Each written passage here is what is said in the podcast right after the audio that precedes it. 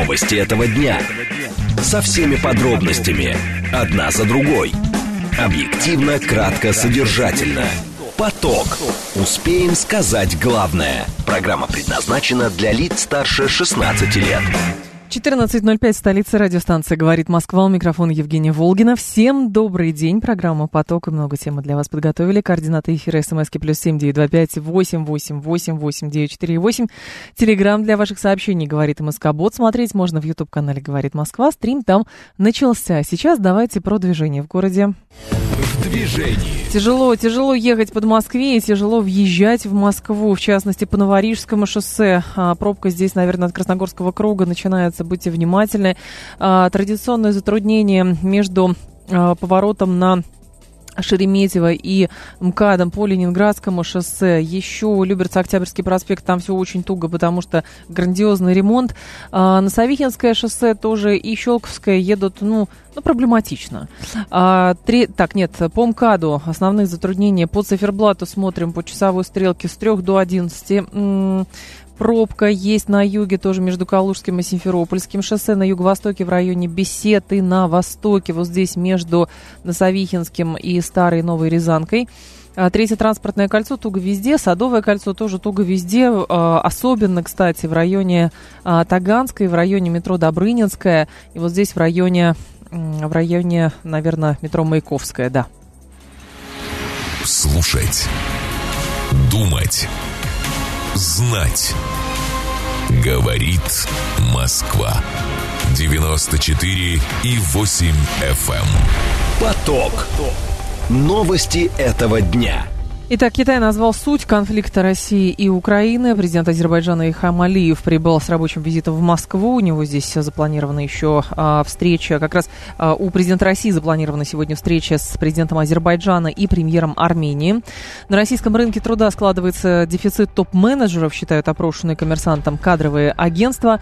И в Минпросвещении анонсировали возвращение серебряных медалей в российские школы. Александр Лобусев, проректор Российского университета нефти и газа имени Губкина, наш умный парень сегодня. Поток. Успеем сказать главное. Итак, конфликт на Украине стал результатом тяжелых противоречий в вопросе безопасности стран Европы, но конфликта можно было избежать. Происходящая трагедия, считает Пекин. Посланник Китая прибудет в Москву на переговоры 26 мая. Кризис на Украине стал трагедией, которую можно было избежать, заявил на брифинге представитель китайского МИДа Мао Нин, отвечая на вопрос о миссии спецпредставителя по урегулированию ситуации Лихуэя. Суть украинского кризиса заключается в крупном взрыве противоречий в управлении европейским безопасностью, говорит китайский представитель.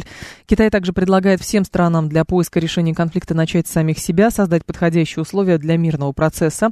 Пекин выразил поддержку европейским странам в их намерении найти первопричины кризиса, искать решения как для симптомов, так и для первопричин и прилагать усилия для обеспечения долгосрочной стабильности на европейском континенте. Конец цитаты. Андрей Островский с нами, главный научный сотрудник Института востоковедения РАН, зам главного редактора журнала «Проблемы Дальнего Востока», доктор экономических наук и профессор. Андрей Владимирович, здравствуйте. Здравствуйте. Скажите, пожалуйста, китайское понимание конфликта и трансляция позиции Китая, она каким-то образом помогает в приближении вариантов разрешения этого конфликта? Пока я не вижу в ближайшее время возможности разрешения этого конфликта. Пока даже довольно мало информации о том, что достиг бывший наш посол, который был Лихуэю долгое время послом в Москве. Какие-то информации поступает крайне мало. Только из Украины что-то поступило, но на Украине, я так понимаю, никаких результатов достигнуто не было. Да и в Европе тоже.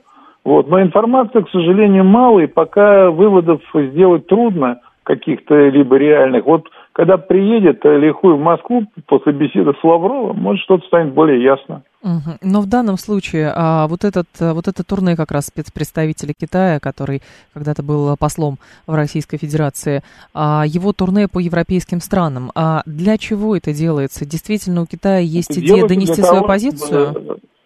Нет, это для того, чтобы определить ситуацию, что, собственно, происходит. Потому что все эти страны, куда ездил Лихуэй, они, по сути дела, принимали участие в Минских соглашениях, гарантировали выполнение Минских соглашений 2014 года, которые так и не были выполнены. Угу. Вот хотелось бы услышать, почему так получилось, и что, собственно говоря, и привело к развертыванию кризиса и к расширению и проведению специальной военной операции. Вот надо для того, чтобы решить какую-то проблему, надо узнать первопричину прежде всего.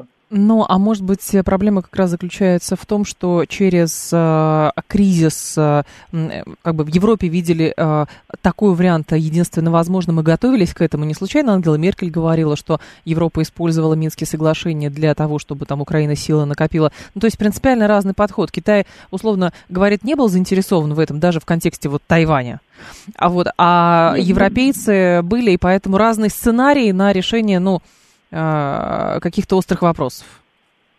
Ну что касается Тайваня, там я пока не вижу серьезных проблем. Угу. Вот подождем мы выборов на Тайване, и тогда посмотрим, как дальше будет развертываться ситуация там, на Тайване, поскольку суверенитет Китая над Тайванем все признали, и Соединенные Штаты Америки еще в 1972 году при подписании Шанхайского коммюнике, которое потом многократно они подтверждали это. Вот. А что касается ситуации здесь, на Украине, ну, я могу сказать, что в 2014 году вот эти страны, которые там подписывали соглашения с Януковичем, Минские соглашения, они, по сути дела, обманули прежде всего и Россию, да и Украину тоже. Ну и, соответственно, с российской стороны, с вашей точки зрения, есть заинтересованность в том, чтобы Китай был еще одним центром силы, который может поспособствовать разрешению кризиса, или все-таки нет? Китай просто выказывает свою позицию и пытается понять, а что на самом деле происходит, нет, и какая первопричина? Понимаете, обычно в таких случаях, когда ведутся переговоры, есть еще 2-3 страны, которые, скажем так, принимают активное участие в переговорах. И в данном случае Китай, поскольку в экономике Китай уже занимает лидирующие позиции, то ему надо проявлять себя и на международной арене, быть, скажем так, медиатором, принимать решения в таких вот глобальных мировых проблемах каким-то образом. И Китай этим, вот визит Лихуэй по странам, турне по странам Европы, которые принимали, по тем странам, которые принимали участие в подписании Минских соглашений 2014 года, и которые еще ранее гарантировали вот эти все, в 2014 году все ситуацию на Украине, гарантировали, что ничего не произойдет, а на самом деле все произошло изменение власти, вот пытаются Китай понять и принять участие, понять ситуацию и принять участие в разрешении этой ситуации. А европейцы как относятся к такой роли Китая? Европейцы всегда считают, что Китай не очень, они заинтересованы в том, чтобы Китай принимал участие, но тут есть одно «но». Угу. Экономика Китая сейчас настолько серьезно развивается, и роль Китая в европейской экономике, она настолько велика, что игнорировать просто так Китай нельзя. Если мы посмотрим сейчас на структуру внешней торговли и инвестиционную структуру инвестиций, то обнаружим, что Китай в Европе по объему внешней торговли, объем торговли Китая с Евросоюзом – это лидирующий в мире. Вот это где-то примерно 16% китайского товарооборота. Угу. Хорошо, а тогда позиция Штатов, с учетом того, что Китай для них… Позиция Штатов, да, она известна, максимально, как говорится, затруднить ситуацию, обострить ситуацию в Европе, потому что когда Европе плохо, Штатам хорошо. Соединенные Штаты Америки выигрывают за счет торговли с Европой. Они получают прибыль на сегодняшний день в основном от торговли с Европой. Понятно. Потому что она как раз невыгодна для Европы. Они поставляют туда свои энергоресурсы, а Европа перестала получать после событий на Северном потоке. Они перестали получать, и где-то Европе надо брать энергоресурсы. В Европе, насколько известно, месторождений газа особо нет, месторождений нефти тоже нет, где-то им надо брать. Вот в России брали в конце 70-х годов. Вот, а сейчас уже возникли проблемы с этим, тем более, что было 10 пакетов, они там, эмбарго всяких, там сейчас 11, скоро будет пакет. Вот где-то им пока Америка является бенефициаром этой ситуации, и они хотят продолжить это как можно дольше. Понятно. Спасибо большое, Андрей Владимирович, я вас благодарю. Андрей Островский был с нами, главный научный сотрудник Института востоковедения РАН, зам главного редактора журнала «Проблемы Дальнего Востока». 7373948. С вашей точки зрения, как китайское понимание конфликта на Украине может помочь в его разрешении? Может быть, действительно принципиальная ошибка в том, как мы пытаемся трактовать роль того или иного государства, что мы оперируем какими-то конкретными временными рамками. Ну, то есть очень скоро надо. Если китайцы поехали, значит, что-то уже близко. Если европейцы заявили, значит, точно тоже опять что-то близко. Терпеть никто не может, ждать никто не может. Ну, какие-то такие у нас позиции. А у китайцев, кажется, все наоборот. Как раз у Китая время есть. И, может быть, как бы вот эта роль Китая, которую он на себя сейчас применяет, как раз и говорит о том, что Китай встраивается в эту систему, хочет быть действительно международным медиатором этого процесса, модератором этого процесса. Вот. Но другое дело, действительно, если Китай не спешит, у него своя логика, то что с остальными странами? 7373948, телефон прямого эфира. Давайте так, китайское понимание конфликта помогает в разрешении кризиса на Украине. Говорите вы, 134-21-35, да. Китай действительно может стать довольно мощным модератором этой ситуации. Китай доносит свою точку зрения, и, соответственно, к нему прислушиваются. И не случайно в это турне по Европе, по странам, в том числе, которые подписывали Минские соглашения, отправляется бывший посол Китая в Российской Федерации, потому что специфику региона он понимает. Давайте так, китайское понимание конфликта помогает в его разрешении. 134-21-35. 134-21-36, вы говорите, что нет никак, потому что у Китая нет плана, Китай просто позиционирует себя, но это никоим образом не продвигает нас в вопросе разрешения конфликта, потому что это острый европейско-российский конфликт, украинско-российский конфликт, и, соответственно, здесь некая иная специфика, нежели та, который, например, поддерживается Китай. 134-21-36. 7373-948. Давайте я вас послушаю, пару аргументов примем. Алло. Алло, здравствуйте. Здрасте. Москва, Владимир. Пожалуйста, Владимир. Вот. На мой взгляд, вот эти все инициативы, да, ну вот, если взять, как объяснить, сейчас, инициативы могут быть гирями на наших ногах. Почему? Нам цепляют эти гири, и мы вместо того, чтобы решать вопрос, как изначально решали, рубить напополам русскую часть, и мы будем сейчас, как сказать, терять темпы. И потом еще один момент есть, я бы его не сбрасывал как бы со счетов в историческом плане. Так. Когда-то, как сказать, Англия как бы воевала с Германией, но на самом деле Германия бросилась на нас. Понимаете, здесь не может быть вообще в глобальном смысле распадача между Китаем и Штатами по нам. Ого, как вы завернули-то. А китайцам профит от этого какой? Ну, просто поясните. И другое дело, а кто говорил, первоначальный план такой, что вот русскую часть, вы говорите, забрать тогда? Первоначальный план был денацификация, демилитаризация. Конкретно про территории, там, хорошо, освобождение Донбасса и так далее. Но конкретно никто не говорил, что вот дойдем до сюда и остановимся. Вот, потому что очень много разных вводных. Чисто территориально сложно понять, где будет остановка. А может быть, ее не будет. Вот, но говорить о том, что Китай заинтересован, я не знаю, а в чем заинтересован Китай? Китай торговать надо, ну, правда. Более того, Китай умеет в долгую. Я вам просто приведу цитату одного влиятельного китайского профессора Гуйхая, который говорит следующее. «Китай и Россия одинаково смотрят на мировые процессы. У Китая терпения много, у России мало, поэтому на первый план выходит напряженность. Китай же не имеет права терять шанс на мировое сосуществование». Вторая цитата. «Фактор США имеет первоочередное значение в российско-китайских отношениях. Господство Америки идет к концу, но этот процесс будет длительным». И тут, внимание, сроки 20, 30, 40 лет. «Россия гораздо более самодостаточная страна, чем Китай. Китай, в отличие от России, не может себе позволить порвать с глобальной экономикой, поэтому Китай стремится поддерживать хорошие отношения с Западом. Исходя из знаний российской истории, я никогда не поверю, что полный поворот на восток возможен. Внутри самого российского общества по-прежнему нет на эту тему консенсуса. Китай всегда стремился к многополярному миру. Китай никогда не хотел быть центром мира. И Россия никогда не согласится на то, чтобы ей кто-то руководил. В Китае это очень хорошо понимают». Конец цитаты. Вот, то есть это очень интересное видение тех процессов, которые, еще раз, вопрос сроков. Может быть, действительно нам попробовать посмотреть на развитие текущей ситуации без вот этих вот жестких временных рамок, там, здесь надо быстрее, здесь уже заканчивается время. А может быть, ну, как бы за вот этой спешкой и суетой мы не видим действительно или отказываемся видеть какие-то глобальные процессы, которые действительно десятилетия могут занять. Так случилось, что мы с вами оказались в учебнике истории, но остается только наблюдать и пытаться понять, а что на самом деле происходит. Итоги голосования какие?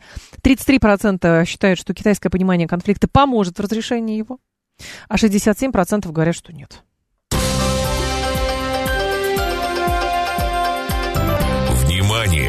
Говорит Москва. 94,8 FM. Поток. Успеем сказать главное. Теперь давайте смотреть, что происходит вокруг Нагорного Карабаха.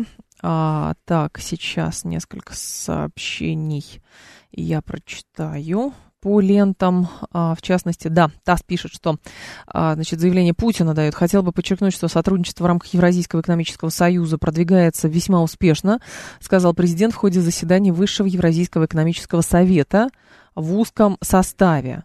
В частности, в нем участвует, ну, судя по картинке, я вижу, так, по картинке виден Пашинян, Лукашенко, виден президент Казахстана.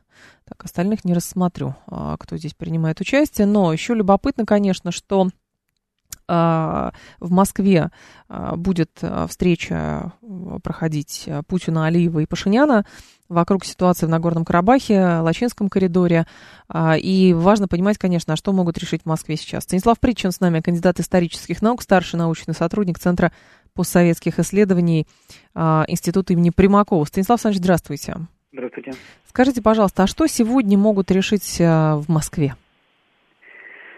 Ну, вы знаете, по составу делегации, потому что вчера, например, вице-премьеры обсуждали, да, курирующие как раз переговоры в трехстороннем формате, основной упор будет сделан на транспортных коридорах, потому что, в принципе, эта тема давно уже в техническом плане проработана, то есть параметры транспортных коридоров, их траектория согласованы, да, не хватало политической воли.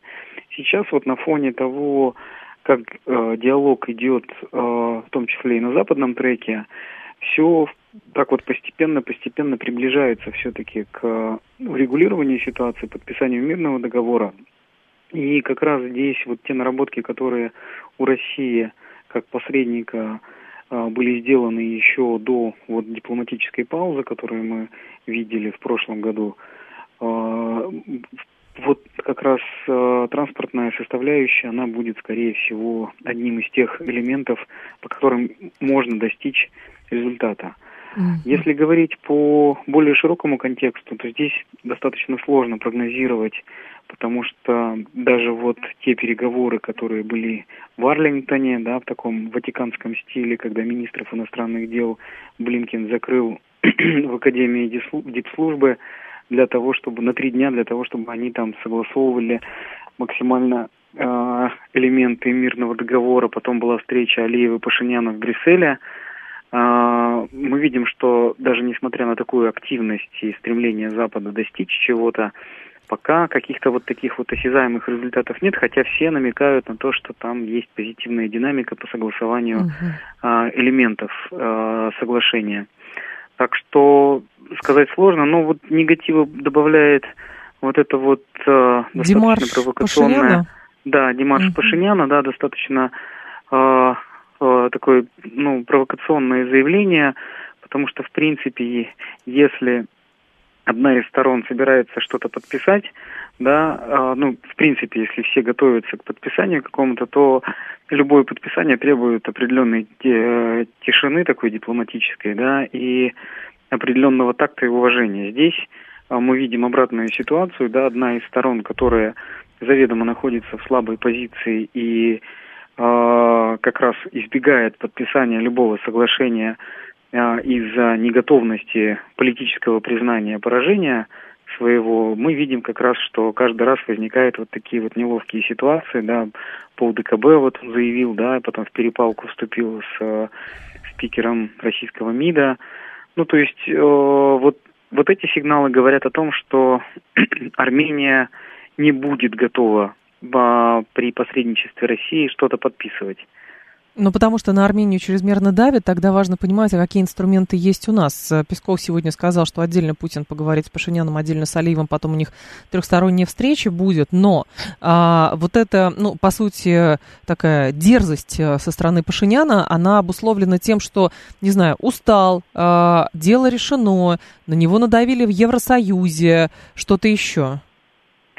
Ну, вы знаете, сама логика подписания, она предполагает, что Армения должна согласиться в конечном итоге с политическим признанием фактической ситуации. И все это предусматривает, да, политическую фиксацию поражения во Второй Карабахской войне 2020 года. Понятно, что по политическим, внутриполитическим причинам для Пашиняна это очень тяжело сделать, и на протяжении вот 2,5 лет с подписанием трехстороннего соглашения при посредничестве с Россией, да, 9-10 ноября 2020 года, и наличие фактически дорожной карты урегулирования отношений, Армения так ничего и не сделала со своей стороны, чтобы каким-то образом стабилизировать ситуацию отношений с Азербайджаном. А он не может тогда... И каждый раз спрыгивает с договоренности, меняя формат, переключаясь на европейский, на американский, лишь бы только не выполнять обязательства. Ну вот статус Карабаха, да, ну ситуация сейчас складывается максимально невыгодно для него, да, с открытием КПП на Лачинском коридоре, с фактически потерей контроля над дорогой с Карабахом. И, в общем, как бы с каждым днем ситуация для Армении все хуже и хуже, и отступать уже некуда. И поэтому, да, растет напряжение, при этом внутри республики растет политические протесты против Пашиняна. Собственно, ну вот как бы это все и обуславливает такую нервную достаточно реакцию армянского лидера. Станислав Александрович, а с нашей стороны нет ли какого-то проявления, ну, какой-то чрезмерной сдержанности по отношению к тому, как ведет себя Пашинян? Ну, потому что если действительно сравнивать тот стиль, который использует тот же Госдепартамент, совершенно свободно там, закрывая, значит, представителей стран, чтобы они выработали какую-то позицию, очевидно, оказывая на них, наверное, давление, а с нашей стороны как-то, ну, вот не очень понятно. То есть мы тоже свыклись с этим, мы не понимаем рисков, если действительно все будет вот так, как заявляет Пашинян, плюс нет ли для самой Армении риска серьезной дестабилизации самого региона, какого-то армянского Майдана, в связи с тем, что, ну, Пашинян фактически сдает позиции? Ну, клубок очень серьезный. Да. И, в принципе, российский подход, он как гарант безопасности армянского населения Нагорного Карабаха, как, в принципе, гаранта мира после Второй Карабахской войны, он строился, ну, на таком объективном, равноудаленном подходе как к Армении, так и к Азербайджану. И то, что и в Баку, и в Ереване Россию критикуют, это на самом деле позитивный сигнал того, что не удается Россию склонить в одну или в другую сторону. Если вы посмотрите это, например, по Европейскому Союзу, да, там попытки Эммануэля Макрона каким-то образом вклиниться, там армянское лобби вынуждали европейских чиновников делать проармянские заявления. То же самое было и у США. Поэтому у России таких моментов не было. Россия максимально старалась держать объективную, нейтральную ситуацию. Это как раз вот залог такого максимально, на мой взгляд, оправданного с российской стороны подхода к урегулированию. То есть мы готовы помочь вам в переговорах без давления, но вы должны сами это все решить. Мы не хотим разделять ответственность за ваши решения, мы только помощники. То есть вот такая позиция у России.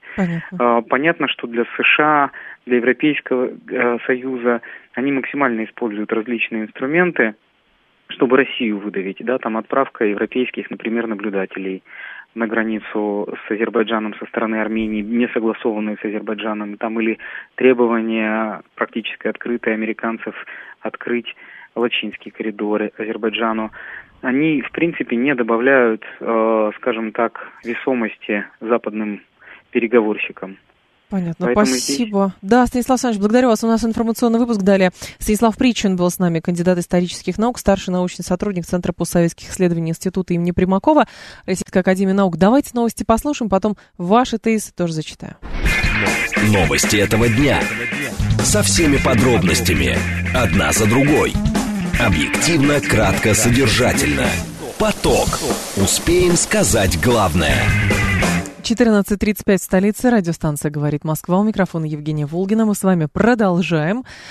И, как обещала, несколько заявлений с лент по поводу готовившейся как раз встречи Путина, Алиева и Пашиняна. Значит, источник в Ереване, источник РИА Новости, говорит, что Пашиняна могли подставить заявлением о МИДе России. Подставить. Вот так случилось. Там, ну, не знаю, в беспамятстве было сделано такое заявление или что. Дипфейк это какой-то, непонятно. МИД Армении регулярно комментирует заявления иностранных руководителей, заявил РИА Новости диписточник в Ереване, комментируя слова армянского премьер-министра Никола Пашиняна о том, что представитель МИДа Мария Захарова не может комментировать его заявление. Представляете, уровень дерзости какой. Пашинян ранее заявил, что российский МИД не может комментировать его слова, а лишь, внимание, принимать к сведению. Источник говорит теперь, это оправдание какое-то, видим, перед тем, как Пашинян должен был в Москву поехать. Может быть, делал заявление, думаю, что в Москву он не поедет. МИД Армении регулярно комментирует заявления руководителей других стран. Возможно, Пашиняна просто подставили. Захарова, комментируя ранее заявление премьера Армении о том, что Армения готова признать границы Азербайджана, включающие Карабах, сказала, что для России, как посредника в урегулировании между Арменией и Азербайджаном, важно понимать позицию Еревана. И, значит, Пашинян заявил, что 87 тысяч квадратных километров территории Азербайджана, которую готов признать Ереван, включает и территорию Карабаха. Он добавил, что вопрос прав и безопасности армян Нагорного Карабаха должен обсуждаться в формате, внимание, Баку-Степанакерт. В Москве, значит, сделали заявление по этому поводу, и Пашинян почему-то, вместо того, чтобы опасаться, например, за собственную политическую судьбу в Армении после того, как он делает такие заявления, он указывает, что делать МИДу России, а что не делать МИДу России. Предположу, может быть, если представители Армении слушают радиостанцию «Говорит Москва», и им это тоже не понравится, что мы смеем комментировать или каким-то образом даже обсуждать с экспертами то, что сказал Пашинян. Но с учетом того, что слова значат, и они все-таки значат до сих пор, важно, конечно же, понимать, а что хотел сказать автор. Потому что Российская Федерация, как бы Армения в лице господина Пашиняна не пыталась дезавуировать роль России, не пыталась метаться между Европейским Союзом и Россией, роль России все равно неоспорима в разрешении этого спорного вопроса. Чтобы не допускать каких-то этнических чисток, значит, кровавой бойни и прочее. Вот. В 2020 году было подписано соглашение, может быть, как раз вот это периодические вспышки напряженности даже на дипломатическом уровне обусловлены тем, что, ну, как бы договор же этот на 5 лет только, а там посмотрим еще, что будет. Может быть, как раз и происходит вот это нагнетание обстановки и попытка дезавуировать роль России, говоря, что, значит, и надо разблокировать коридор, и что там еще... Значит, и Армения, если сочтет нужным, выйдет из договора о коллективной безопасности. Ну, как-то так, наверное, это нужно трактовать. В любом случае, пока заявлений никаких не было по поводу готовившейся этой встречи. И, соответственно, как только все появится на лентах, мы будем за этим следить. Внимание! Говорит Москва. 94,8 FM. Поток. Успеем сказать главное. На российском рынке труда складывается дефицит топ-менеджеров, считают опрошенные «Коммерсантом» кадровое агентство. Главной причиной этого они называют иммиграцию, но свою роль играет рост спроса на новые компетенции. За год спрос на топ-менеджеров вырос почти в 2 раза. В первую очередь управленцев ищут компании, занимающиеся нефтедобычей, металлами, химическим производством и агробизнесом. При этом на рост спроса наложился и кризис предложения. Участники рынка рассказали «Коммерсанту», что в список возможных кандидатов на открытую вакансию в отдельных категориях сократился вдвое из-за массового отъезда специалистов. То есть топ-менеджеры уехали. Уехали искать лучшие доли где-то за границей. А компании остались, получается, без топ-менеджмента. И, конечно, возникает теперь вопрос, какие задачи сейчас в такое непростое время стоят перед топ-менеджерами. Потому что, очевидно, совершенно, если отъезд происходит, то, соответственно, те топ-менеджеры либо не готовы перестраиваться в новые условия, либо уже считают, что все накрылось медным тазом. Хотя, конечно, это не так. Ну, то есть нужны новые компетенции. Вопрос, конечно, как их формировать, как их формулировать. И самое главное, где все эти люди. Елена Лимонова с нами, эксперт по вопросам рынка труда, директор по развитию кадрового агентства StaffUp. Елена, здравствуйте. Здравствуйте, Евгения. Скажите, пожалуйста, насколько это все-таки критичная проблема и действительно ли топ-менеджеров негде брать? Проблема существует, и в самом деле отток кадров, он, конечно, внес свои коррективы. С другой стороны, бизнес требует новых управленцев с новыми компетенциями, с новым взглядом, с новым опытом. Проблема такая есть.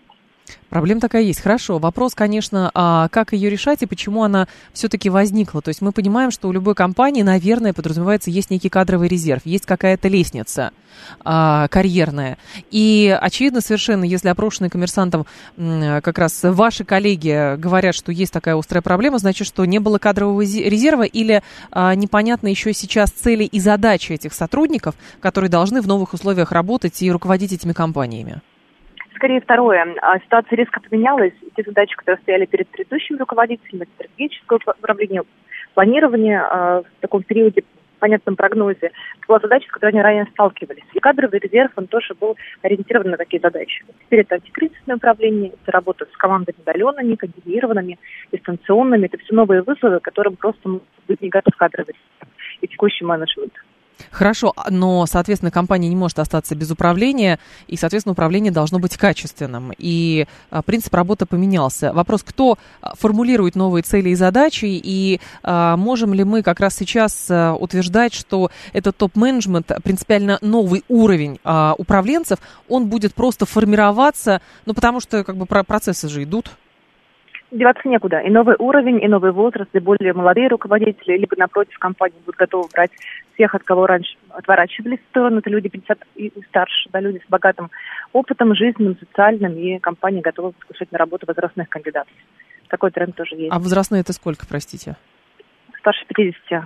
Проблема, это уже считается возрастной. Да, и часто эти люди оказывали ситуацию отказов от интересных предложений, были вынуждены соглашаться на меньшие условия по вознаграждению, на менее интересные задачи, чем они имели, и, лишившись работы, управленец в таком возрасте часто мог быть долгое время на рынке труда в качестве кандидата, без вариантов трудоустройства. То есть, если этот человек занимает высокую позицию в компании, но не уровень топ-менеджмента, то, соответственно, на него сейчас вынуждены будут, наверное, обратить внимание, хотя всячески закрывали на это глаза, конечно. Большой опыт и прочее.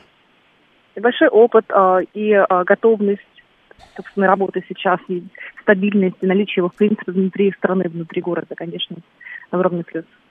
Зарплаты. Хорошо. Здесь что, помните, лет 10 назад было заявление одного из руководителей крупной компании, который на вопрос, а почему у нас, значит, такие высокие зарплаты у топ-менеджмента, он говорит, иначе иностранцы придут, а нам нужно соответствовать по уровню. Точнее, они за границу уедут. Ну, теперь как раз-таки, наверное, уже мало кто остался здесь из экспатов, и доходы управленцев, они незначительно растут. Хотя средние компании, компании среднего и малого уровня готовы предлагать опцион.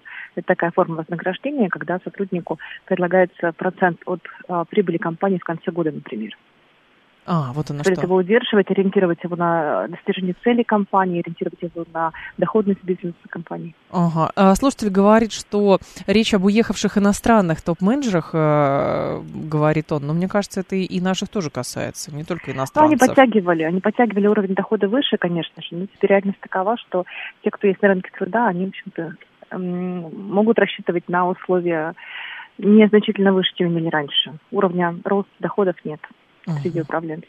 Понятно. Спасибо большое, Елена. Я вас благодарю. Елена Лимонова была с нами, эксперт по вопросам рынка труда, директор по развитию кадрового агентства StaffUp. Видите, как, во-первых, товарищи 50-летние вас записали в категорию возрастных. Но есть и хорошая новость. На вас снова обращают внимание.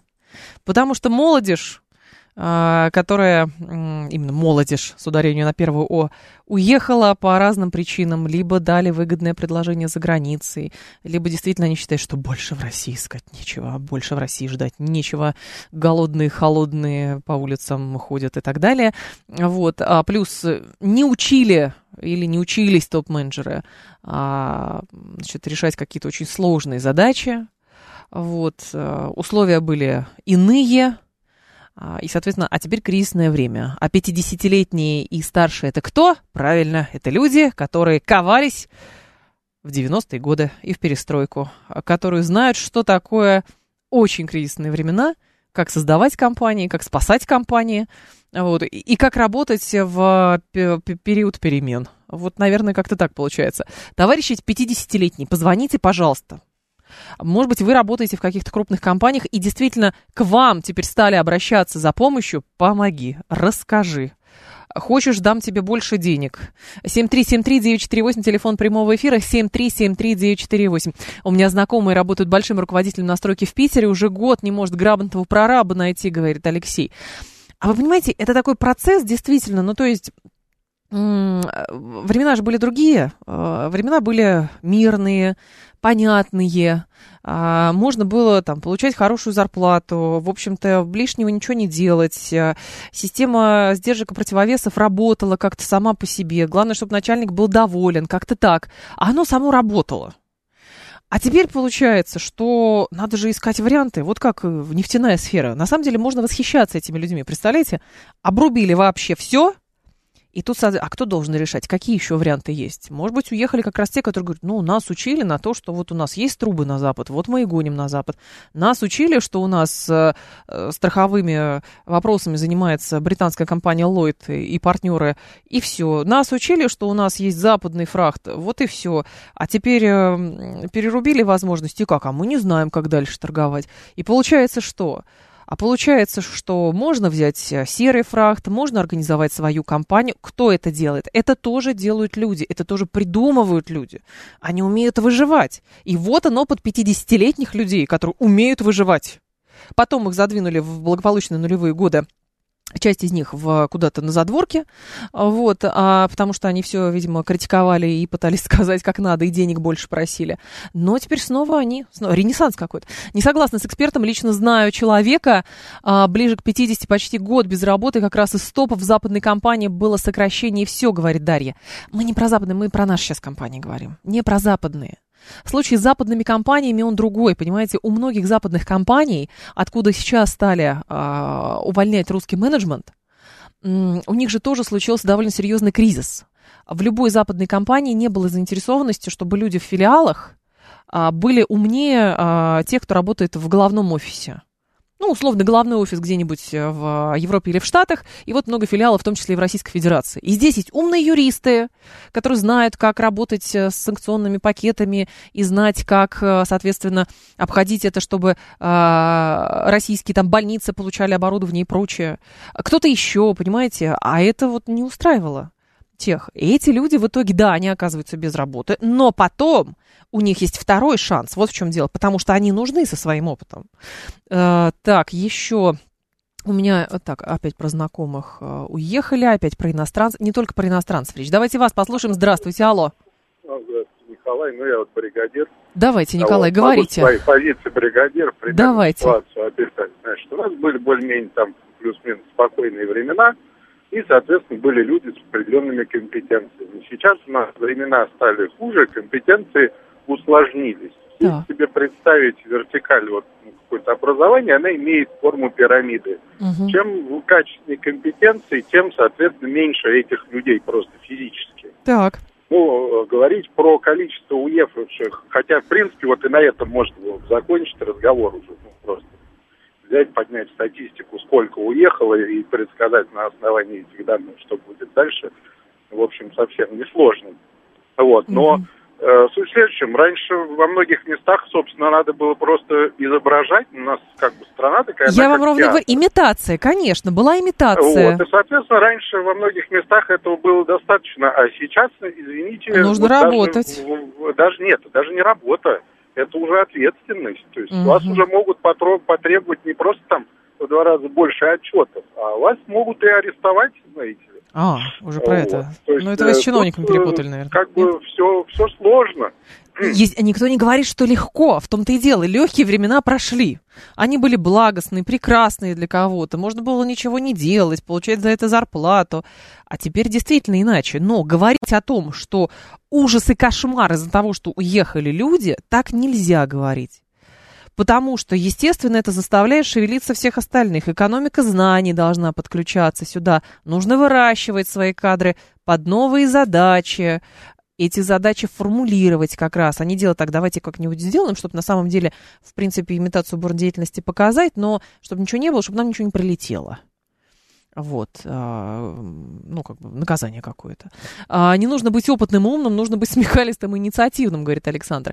Когда вы работаете линейным офицером в бизнесе, то вы в значительной степени достигаете кем-то поставленных целей, у вас есть бюджет, ресурсы. По мере вашего роста в компании вы начинаете заниматься внедрением новых процедур в бизнес. У меня сейчас самые прибыльные времена за последние 10 лет, говорит Бертлинг. Тоже хорошо.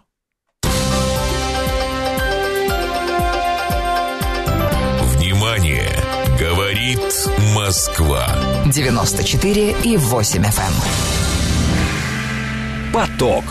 Успеем сказать главное. А Минпросвещение решило, что все новое – это хорошо забытое старое, поэтому решило вернуть серебряные медали в российские школы. По словам главы ведомства Сергея Кравцова, их снова начнут выдавать с 23-24 учебного года. Вручать золотые и серебряные медали перестали в 2014 году. Вместо них школьникам, которые показали высокие результаты учебы на протяжении нескольких лет, стали выдавать аттестаты с отличием. До этого золотая и серебряные медали давали абитуриентам некоторые преимущества во время поступления в вузы. Но с 2010 года такой порядок был отменен в связи с введением ЕГЭ. Григорий Назаров с нами, директор школы 28 «Химок», призер всероссийского конкурса «Учитель года России», учитель истории общества знаний. Григорий Андреевич, здравствуйте. Здравствуйте, Жень. Скажите, пожалуйста, а зачем это нужно? Что мы возвращаем? Ну, на самом деле, смотрите, конечно, когда ЕГЭ только ввели, медаль как бы обнулили. Но в действительности последние 6 лет ведущие вузы страны, они дают дополнительные баллы при поступлении детей, у которых золотые медали. Да? Поэтому в данном случае там, от 5 до 7 баллов выпускник может получить. И это, в общем говоря, зачастую имеет очень большое значение. С точки зрения инициативы по серебряным медалям, здесь возникает вопрос, каким образом, да, и какие дополнительные преференции, например, при поступлении в ВУЗ, эта медаль будет давать. Но, Григорий Андреевич, а может быть это, ну, просто, скажем так, что-то нужно? И вот давайте сделаем, как было в советской школе, а может быть, а там посмотрим, как оно есть. То есть в данном случае тогда же просто так отмечали отличного ученика. Вот. Или это тоже давало преференции при поступлении в институт? Нет, это давало, конечно, определенные преференции, но такие негласные в большей степени. Сейчас они во многом имеют, имеют прямое юридическое основание. Тут вопрос несколько в иной плоскости лежит, да. Жень, понимаете? Дело все в том, что золотые медали во многих регионах, к сожалению, штампуют для того, чтобы детям своим помочь, в частности, для поступления. Да? Вот, 5-7 баллов мы все равно ребенку дадим. И возникает вопрос некоторой объективности того, каким способом ребенок получил эту медаль. Но вот у нас в Московской области, допустим, выпускник, который имеет знак отличия, ну, то есть золотую медаль, он должен это подтвердить результатами ЕГЭ. И если он, там стоит порог 70 баллов, то есть 2/3 выполненных заданий правильно. И если он не выполняет эти задания, то медаль он не получает. Да, то есть здесь прямая эта зависимость есть.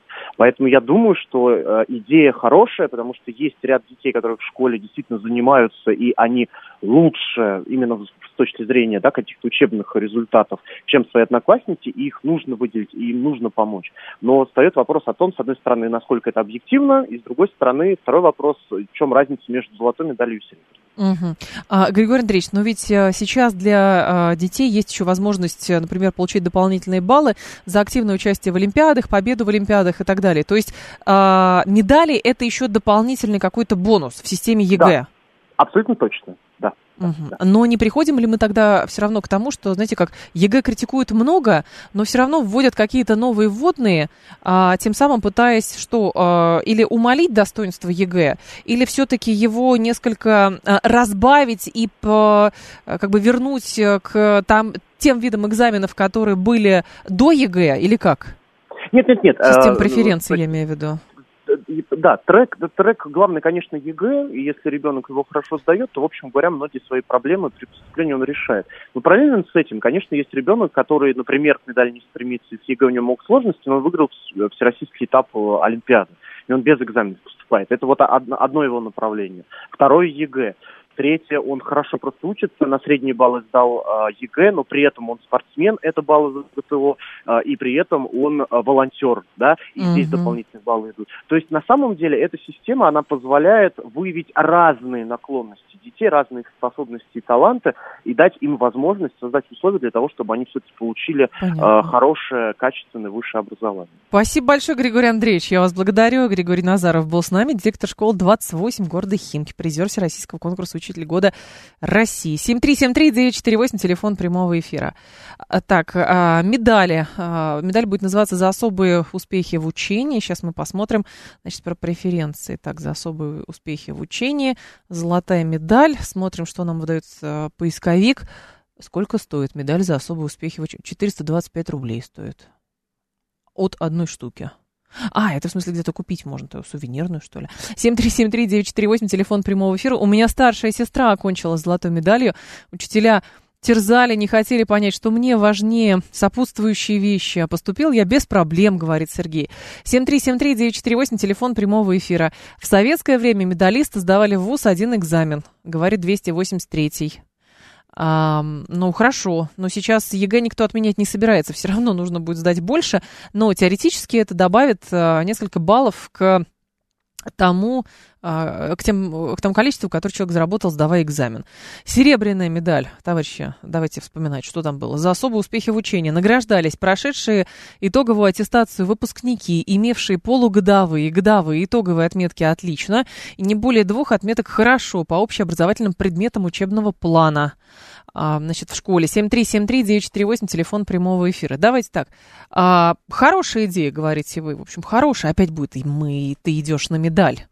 Ты идешь на золотую медаль, а ты идешь на серебряную медаль. И давай. И вот это вот все, что сопровождает, конечно, это натаскивание на медали или призыв получить медаль. Говорите вы, это важно, на самом деле, хорошая традиция. Слава богу, что она возвращается, говорите вы. 134-21-35 и 134-21-36. Считайте, что какую-то тень на плетень наводят, потому что есть ЕГЭ, есть какие-то дополнительные экзамены в вузы, в некоторые есть там олимпиады, и все достаточно. А тут еще медаль какую-то, то есть нагромождение какое-то происходит, и говорите вы, что это какая-то профанация. 134, 21, 36. Итак, хорошая идея возвращать серебряные медали в российские школы. 134, 21, 35 и 134, 21, 36, вы считаете, что это профанация какая-то. И я ваши аргументы за и против готова выслушать. 7373948, это телефон прямого эфира. 7373948, давайте вас послушаем. Здрасте, алло. Здрасте, Лимонадный Джо. Пожалуйста. Здрасте, Евгений. Здрасте. Я полностью поддерживаю серебряную медаль, хорошо. Я бы еще и бронзовую вел. И бронзовую? И что? И грамоту еще. Главное не победа, а участие, да? Пусть дети радуются. У меня дочка закончила золотую медалью. Так. Пусть дети радуются. Ну, не знаю, может быть, они и без медалей бы радовались больше, нет? Ну, все равно пустячок и приятно. Ну, пустячок, конечно, приятно, но как это сопровождается чем? Понимаете, ты же идешь на медаль, ты там еще что-то там и прочее. Они и так, бедняги, с этим ЕГЭ света белого не видят, 2 года готовятся, дрессируют их на этот единый госэкзамен, а тут еще и медаль параллельно. Представляете, сколько новых вводных? Еще какой же у вас голос позитивный. Говорит пакет, хочу дожить до какого-нибудь по-настоящему катастрофического события, чтобы послушать его изложение в вашем исполнении, говорит пакет томатов. Пакет томатов, понимаете, в чем дело? Это не заслуга школы, у меня не было золотой или серебряной медали, но проблема в том, что много вокруг нас происходит всякого ужасного и прочего, вот, а если я еще буду об этом говорить вот исключительно тревожным голосом, но я же должна до вас какую-то информацию доносить, и очень хочу, чтобы вы ее слышали, вот, а если тревожные новости, тревожный голос и все вокруг тревожное, как на нашем телевидении, все же вокруг тревожное, ужас и кошмар. Поэтому, ну, как бы вы просто, вам будет неприятно слушать, мне кажется, да? 7373948, про медальки давайте, здравствуйте, алло. Да, Евгения, добрый друг на линии, однозначно против.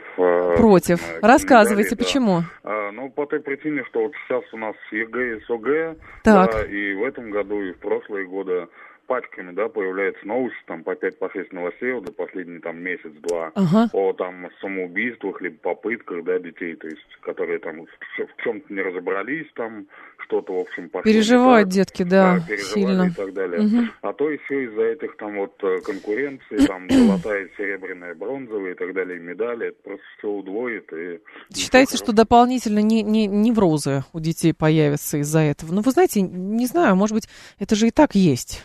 Все равно там какие-то зачеты, не зачеты, еще что-то. Но сейчас это будет просто еще сопровождаться тем, что тебе нужно получить медаль обязательно. 64% говорят, что хорошая идея. Хорошая идея возвращения серебряной медали. 36% говорят, что это профанация. У нас сегодня, кстати, «Своя правда» у Юрия Буткина будет посвящена тоже школе, а именно в Госдуму внесен проект об обязательном участии школьника в общественно полезном труде. Вот, про это будет. Далее новости, потом умные парни.